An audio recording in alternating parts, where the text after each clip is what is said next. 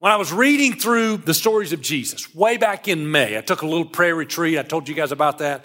And I just could not get away from how many different impossible situations Jesus solved. And uh, I knew then that when we all got back from summer, this is the series I wanted to talk about. And so we kicked off and we talked about how um, your, your situation isn't impossible. We talked about storms in your life that are not impossible. Last week, uh, talked about how your sin is not impossible. Now, next week, I'm really working on this. I hope it's, I hope it's going to be great because I haven't finished my research yet.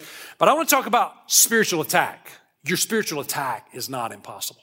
See, some of you think that you just had a bad string of luck. Some bad situations have happened to you in your life. Maybe you've just, you know, been messing up and, and you've created all the problem in your life. But I want to tell you, there's a such thing as a spiritual attack, like a true demonic, focused schemed out attack on your life. And that might be what's going on in your family, at work where you are, in relationships in your life, in your finances. And I'm going to show you next week how Jesus addresses demonic attack and what your spiritual attack looks like when Jesus gets control of it. I hope you're back for that.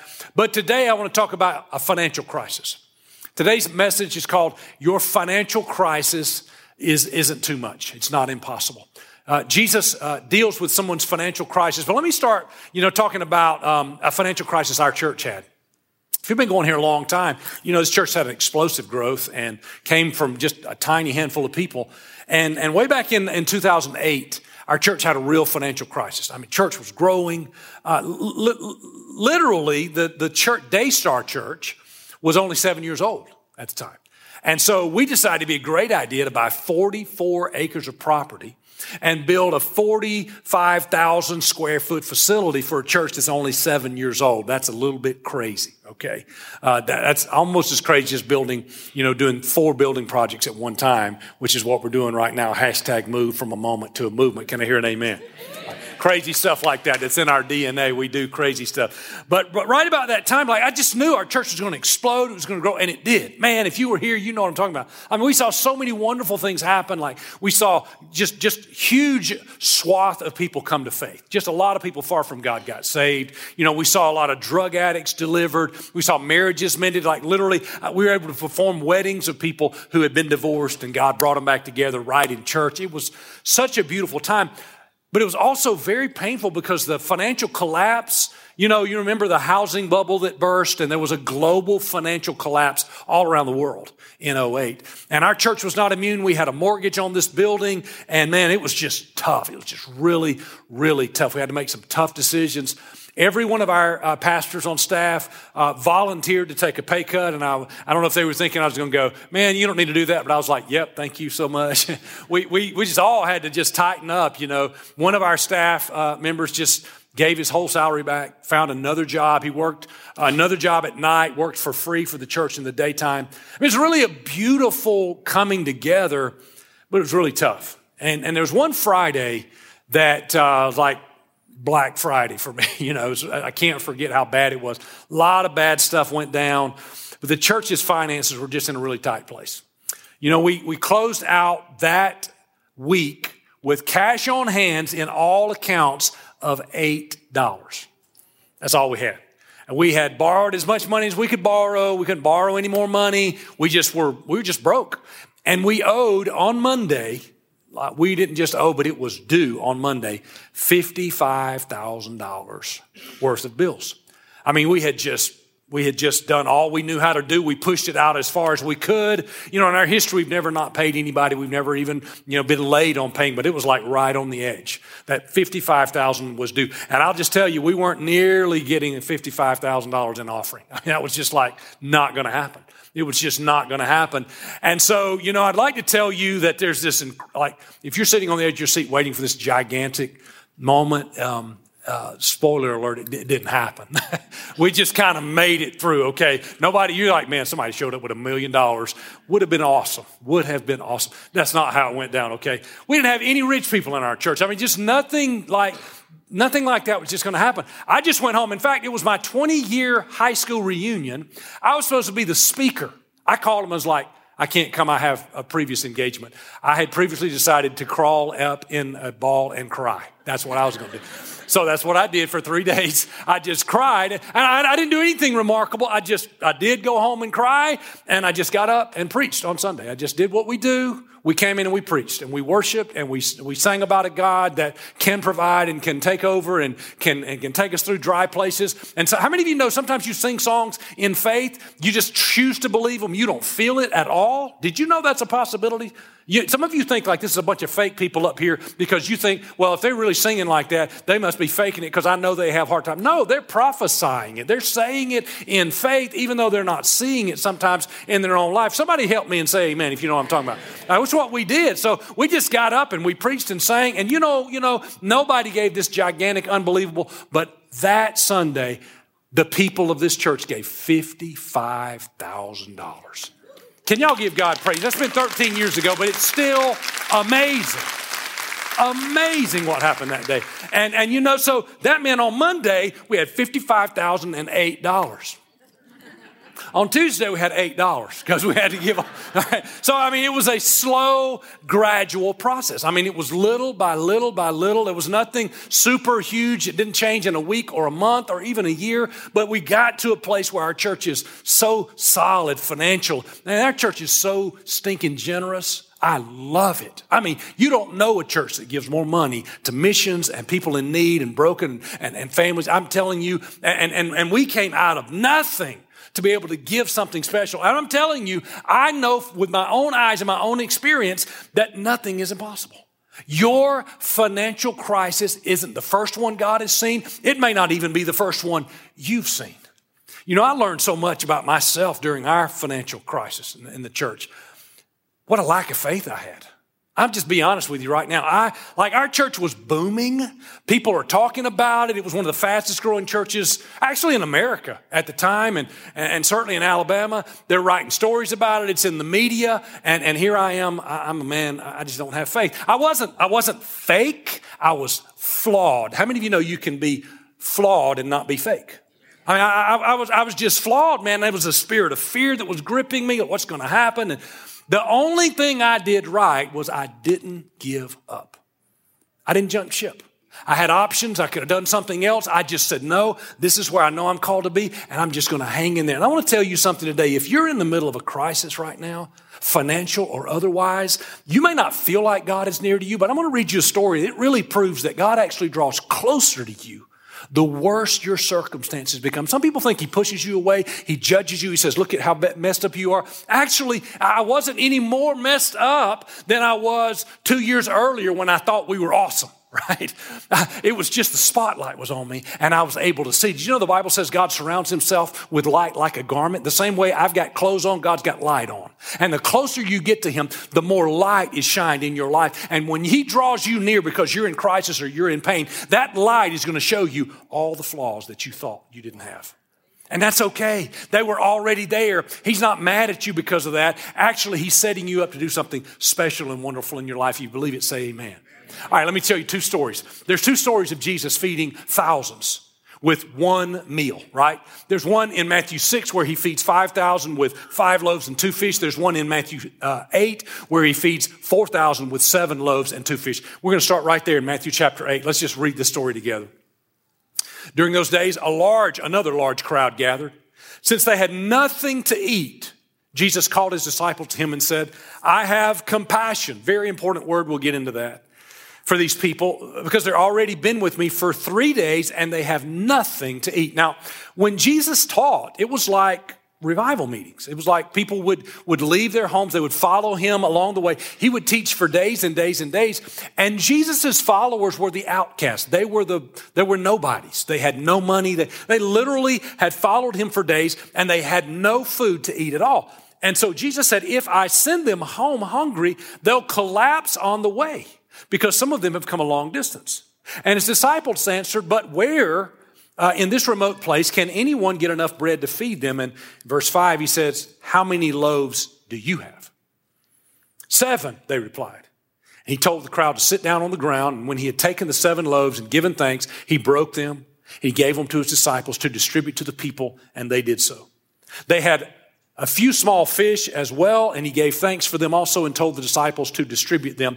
And the people ate, all the people ate, and were satisfied. And afterwards, the disciples picked up seven basketfuls of broken pieces that were left over, and about 4,000 people were present. Clap your hands for Jesus feeding 4,000 people with a little bit of food. Now, this is absolutely a miracle of provision because these people had no money. They had nowhere to get the food. They were remote. They were starving. They'd been three days without eating. And in verse 2, the Bible says Jesus had compassion. Everybody shout, compassion. That's such a powerful word. Come means with. Passion means to suffer. Jesus suffers when you suffer. He suffers with you. The original Greek for this word means to be moved from the depths of your soul. When Jesus has compassion, it's not that he's looking down on you with pity or feel sorry for you. It literally means his love moves him. Now get that in your heart. He, he has compassion and he moves because he loves them so much. Now I'm telling you that because I want you to know this. You don't have to be ashamed of the crisis you're in today. If you're struggling with something financially, you've got a health crisis maybe, maybe it's a family, maybe you're going through divorce, you should have no shame for the crisis that you're going through. Some people wrongly believe that this perfect image of Christianity is everything's going well. My wife, my kids, my husband, everybody's great. We've got plenty of money. We've got the great job. Everybody in the community thinks we're awesome. We're on the, you know, we're on the ladder of success. And that is proof that I walk closely with Jesus. Let me tell you, that's not supported in the Bible. And it's not. In fact, and, and, and unfortunately, this religious culture we live in, there are some parts of our religion that, that pushes that. You, you'll see these prosperity gospel preachers wearing, you know, $10,000 suits, you know, driving, you know, crazy cars worth $250,000 and, you know, flying in private jets as if that proves to the whole world how close they are to God. But on the other hand, that's never been God's proof that, that his blessing is on your life. And something else you need to know is your need doesn't separate you from God. It actually draws you closer to Him. Remember that word compassion? He's moved with compassion. From the depths, the deepest part of who He is, His very essence of being, draws people to Him. That's what the word compassion means. In fact, nothing that you're going through separates you from God. And Paul the Apostle told us that in Romans 8. Who shall separate us from the love? There's that love, that compassionate love of God. What separates us from that love? Trouble? You're in trouble? You made the trouble, the trouble found you, whatever. It doesn't matter. Your trouble, hardship, persecution, uh, somebody's treating you wrong, famine or nakedness, there it is, financial crisis, famine or nakedness, danger or sword. Does those things separate us? Does God look and say, look at what a mess you are? You clearly are sinful. No, no, the, the Bible says, no, in all these things, in every one of those categories, we are more than conquerors through him who what? Shout it out, church, he what? Loved us. His compassion draws us closer to Him. Here's what I want you to hear. If you don't take any notes, and I really hope you take my notes, okay? But if you don't take any notes, if you don't take away anything else, remember this one thing. If you're in a crisis today, you are closer to God than you think you are. You are. He's not. Now listen, religious people might be strong arming you because of your uh, your crisis. You got a, a, financial or a family crisis. you've got something going on. Yeah, there's some religious people that'll push you away, but Jesus, the Bible literally says, I just read it to you, He draws you close specifically because you're in a crisis. And the good news is when He draws you close, He has a plan. He wants to heal. He wants to fix. He wants to restore. And actually, when I read both of these stories, I, I, did a lot of study on these two stories today Mark 6, Mark 8. Both stories, there's four steps to a breakthrough that Jesus brings you through. Would you like to know what the four steps are?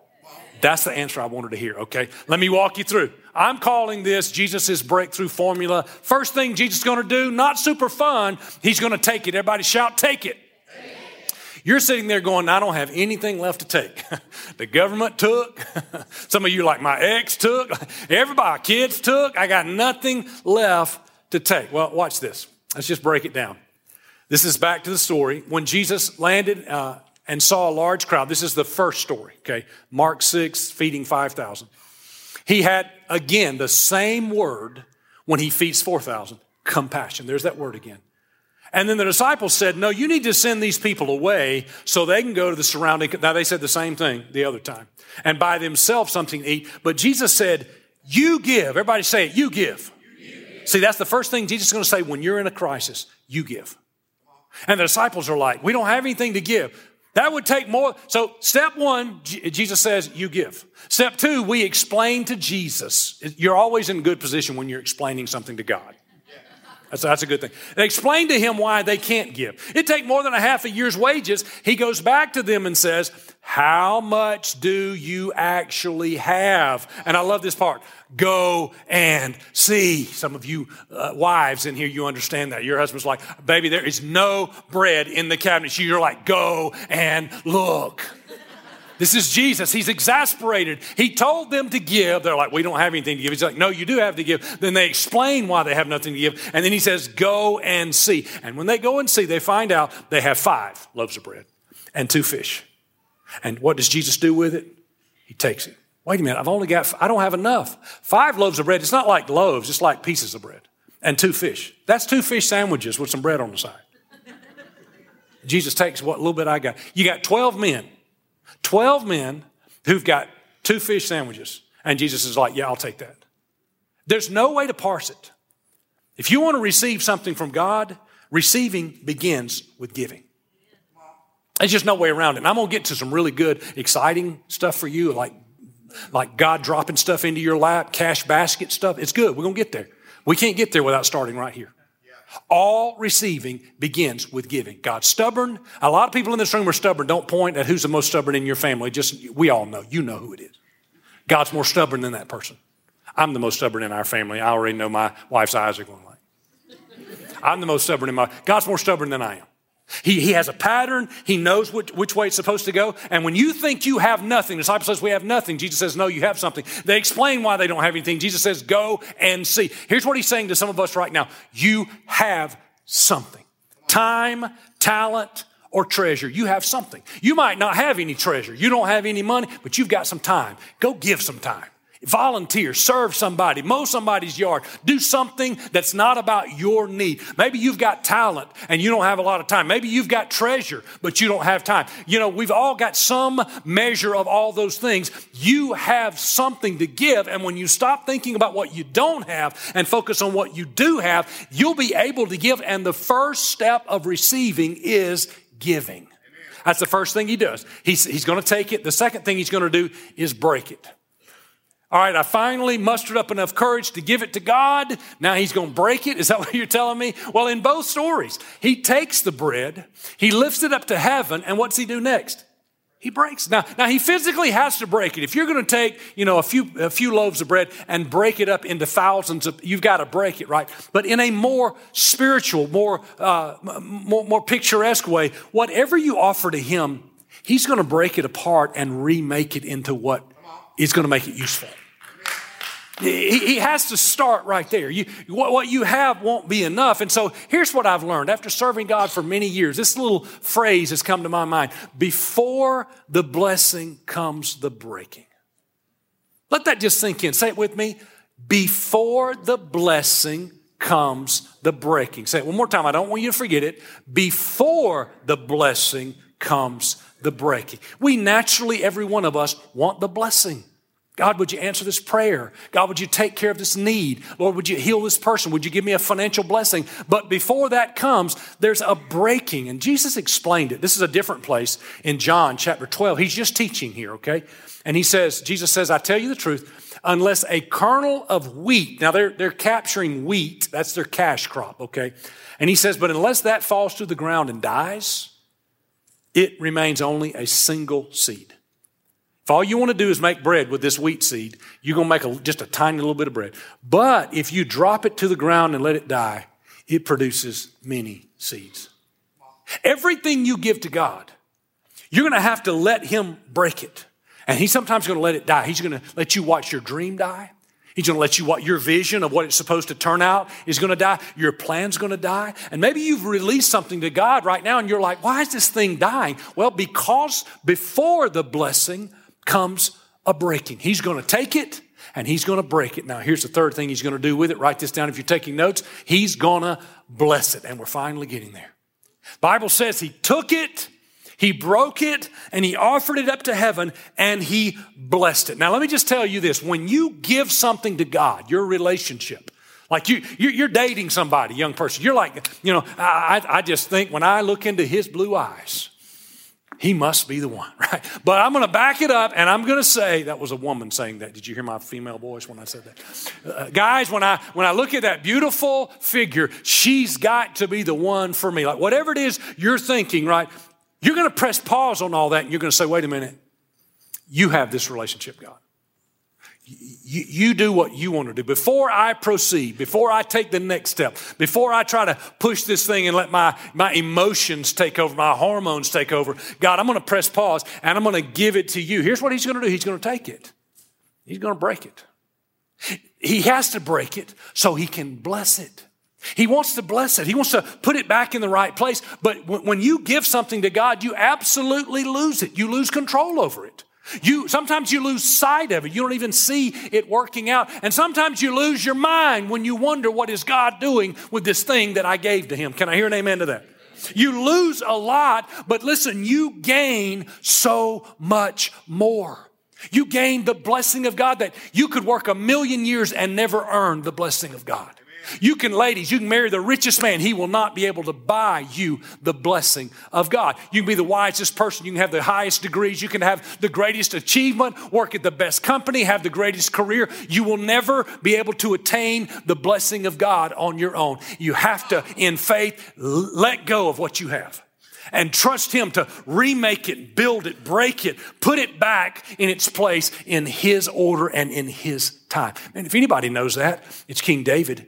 Do you remember where King David came from? The ancient king of Israel, second king over Israel, and the greatest?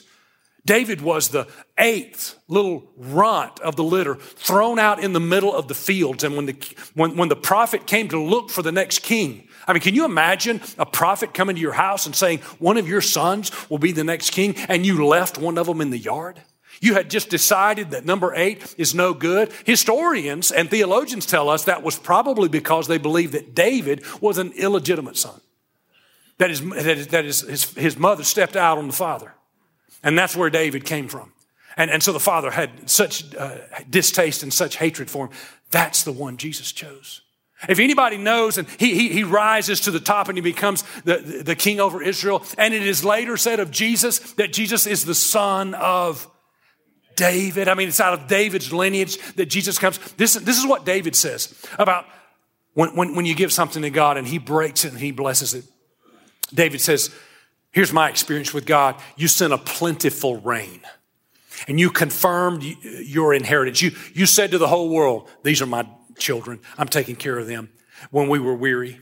Your congregation, your people dwelt in those blessings. And you, oh God, you provided from your goodness for the poor and then he, he says this Blessed be the Lord who daily loads us with benefits. Every day. Do, do you live with an awareness, be honest right now, that every day there is a benefit package on its way to you? Do you wake up every morning and, and believe David's words that, that God has a blessing for you? You know, for several years I rode all around with this tag on the back of my truck. Some of you may have seen this. I drive around one favored. I'm, I'm one that's favored, you know. I, I said, everything it was it was a testimony and it was a prophecy at the same time it was me you know when you pull up your car you see your own tag you know it's your car it reminded me every single time everything you got that vehicle you're driving it's the favor of god house you live in, your children, your wife, this wonderful church, your health. God gave all it. So everywhere I rode around, I just got this personalized tag. It's God's favor on my life. And it was also a proclamation that there's more to come, man. I got more favor on its way. You want to see if God will bless you? Praise Him for what He's already done. He'll give you some more. If he blesses you and you become a black hole of the blessing, you don't give him glory for it, you don't praise him for it, you don't share the blessing, you become a black hole, he'll, he'll plug up the flow of blessing. I didn't want to do it. I put it up on my tag, God's favor. He did it all for me. He's going to keep doing it for me. And that's all I was saying. I'm one of those that God is favoring. Now, one time uh, I, I, had a, got kind of got cornered up from a Baptist preacher and his wife, and they said, "What is that tag on your truck about?" And I said, Well, I, one that's favored. God's favor, His grace is on me, and I'm one of those that He has favor. And well, we thought you were saying you're the number one favorite of God. I said, Well, no, I just bought it because I wanted to say I'm one that's favored. But I got back in the truck and I was like, You know, maybe I am. that little Baptist preacher just prophesied, and I receive it in Jesus' name. No, there's no scripture that can prove that, okay? You just have a deep gut feeling for it. And, but here's the truth when you know, when you release something into God's hands, that it's, it's never been safer than when it's in God's hands. I, I was talking to a business owner uh, just, just this week on Wednesday. He started his business 30 years ago with nothing. He had no money, he had no, no customers, he had no equipment, nothing at all. And, and 30 years later, he just got offered a $100 million to sell the business. And he said these words to me. He said, Jerry, I have been riding God's coattails for 30 years, and I'm not about to get off now. Let me tell you, when you realize, when you release something into God's hands, it becomes God's. If you let your family be God's family, how many of you know He can take care of His family? They might get in rough uh, seasons, but He can take care. If you let your checkbook, if you let your finances be God's finances, don't you believe God pays His bills? See, here's our problem. We want to give God our bills, but not our paycheck. Oh, come on, y'all. I snuck that in on you, didn't I? You weren't even ready. I've been planning it for three days. All right. You, you got a whole pile of bills, and you're just like, oh, God, I give you that. And God responds and says, I'll take it. Now, where's that paycheck? And you're like, but now nah, I got some other plans for that. You know what? What, what had happened was I was going to get me something else. With it. You, he doesn't work that way. You, you can't give God the mess and not give Him the rest. When you give it all to Him, when you know that business belongs to God, when you know your paycheck belongs to God, the car, the house, your children, your life, your talent, everything you have belongs to Him, He's going to take it and He's going to look at the misshapen way that you have formed it. He's going to break it and remake it, and then He's going to lift it up to heaven and He's going to add His blessing on it. In fact, here's what He says. I love this in Second Chronicles 16 and 9 that the eyes of the Lord look all over the whole earth to show himself strong on behalf of those whose heart is loyal to him. I love that. Another translation says he will, he will uh, show up strong for those whose heart is fully his. When you know not part of you, but all of you belongs to God, he'll take care of you. Everybody say, take it, take it. break it, bless it, bless it. give it. This is where it gets fun. He gives it back to you. Hey, God doesn't need your time. He's timeless. He's literally Father Time, okay? You give him your time, he's going to bless your time. He's going to be better. He doesn't need your money. He doesn't need your talent. He's the one that gave you the talent and all the money. I promise you, if you put it in his hands, he's going to give it back. Here's how it works. When he took the seven, there it is, he took it, seven loaves, and he gave thanks. That's where he blessed it. And then he broke it. That's where he broke it. Look what he did next. He gave it to his disciples, and don't miss this part. Why did he give it to them? To distribute it to the people, and they did so. Don't ever forget this God's blessing is never just about you, it's about you. He loves you. You're his child. He loves you and he wants to bless your socks off, but he wants to bless you plus somebody else that you know. Every time, every time you, are in prayer, God speaks to your heart, share what He spoke to somebody else. God blesses you financially, share it with somebody else. God does something big in your life, God's shown you the gospel, go on the mission field, share the gospel with somebody else. It's always about you and somebody else. And look what happens when you give to somebody else. Watch this. The people ate and were satisfied, and afterwards the disciples picked up what? Seven baskets of leftovers. The other time, it says they picked up 12 baskets of leftovers. When you give it to God, He reshapes it. He puts His blessing over it. He gives it to you and you give it out. That's when multiplication begins. True multiplication begins to happen. I want you to have two takeaways here. I didn't put them in your notes, but two things I want you to don't ever forget.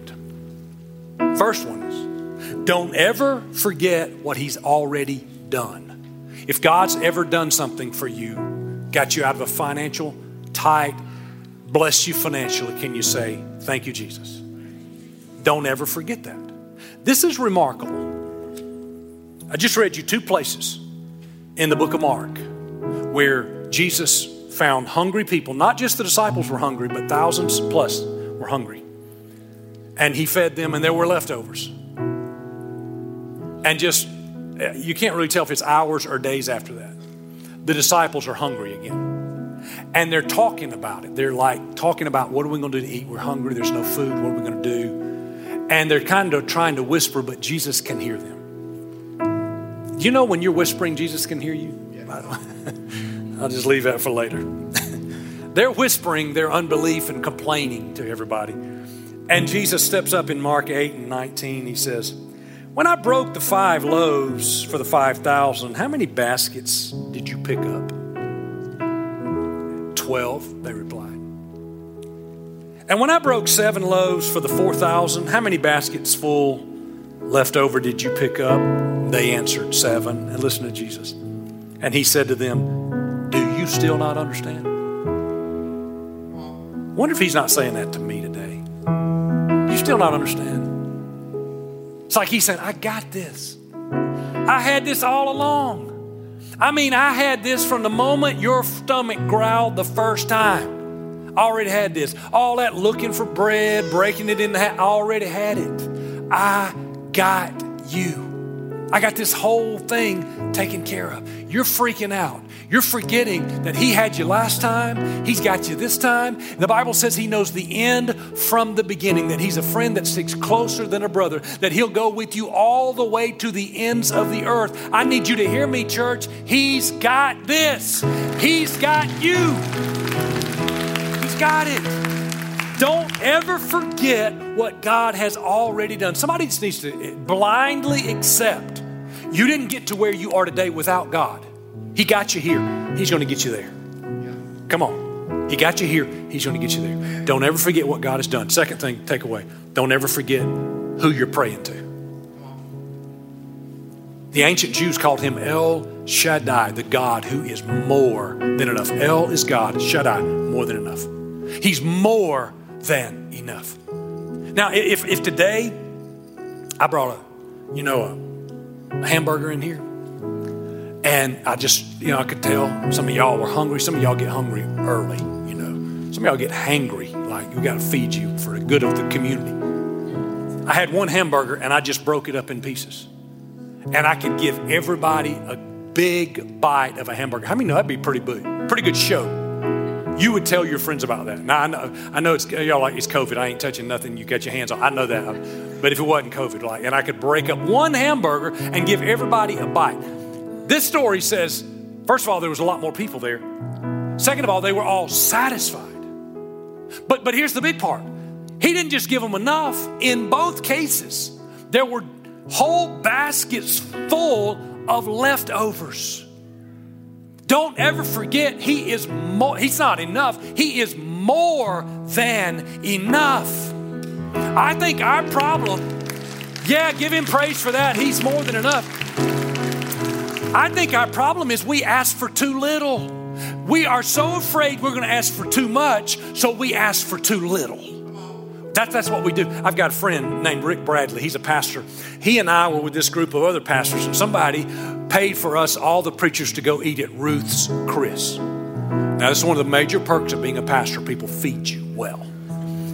If you've never had a steak at Ruth's Chris, you've never had a piece of beef. I'm just going to say it. It's the greatest thing in the world. I mean, we're down there. I mean, it is so good. We're ordering all these preachers. I'm like, I ordered the cowboy ribeye. God made the cowboy ribeye. It's unbelievable. I ordered a cowboy, it's probably $50. I, I don't even know, I didn't pay. Then the next guy got the T bone, the porterhouse, the sirloin, the ribeye, whatever. My buddy Rick, he's like, I'll have cheeseburger. Because Rick always eats cheeseburgers. Everywhere you go with Rick, he eats cheeseburger. The waiter looked at him and he's like, this is Ruth's Chris. We do not make cheeseburgers. He literally, I'm so embarrassed for him. He was in the best steakhouse in the state and he's asking for ground beef. They don't do ground beef, they do steak. You know what some of us do when we fold our hands and pray? We act like we're pulling up to McDonald's ordering the number one combo. That's not the God you serve. You don't serve the God of the number one combo. You serve the Ruth Chris God. You hear what I'm telling you? You serve the God who is more than enough. The Bible calls him Jehovah Jireh, the God who provides. El Elyon, the most high God. Jehovah Shammah, the God who is near.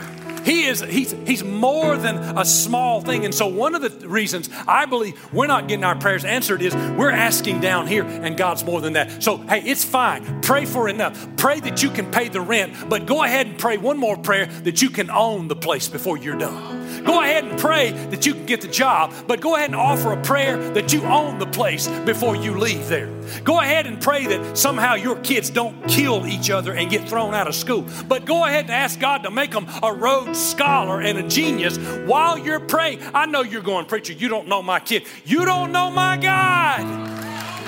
He's more than enough. Now, I want us to pray today for your financial breakthrough. And when we pray, I, I, I want to ask you don't listen to me pray. I'm going to pray the prayer. I'm leading a prayer. Preachers pray through microphones because it's a part of the discipleship process. You learn how to pray and all that kind of stuff. There's a reason for us praying through the microphone, but I want you to pray your prayer. And I want you, because you know what you need. You know what you've been asking for. You know where the crisis is in your life. Maybe it's not money at all. That's okay. Whatever it is, you know how to fill in the blanks. But I want you to ask for more. Maybe you've been asking for less. Maybe God hasn't given you a cheeseburger because He doesn't make cheeseburgers. You need to ask like you're talking to the God who is more than enough.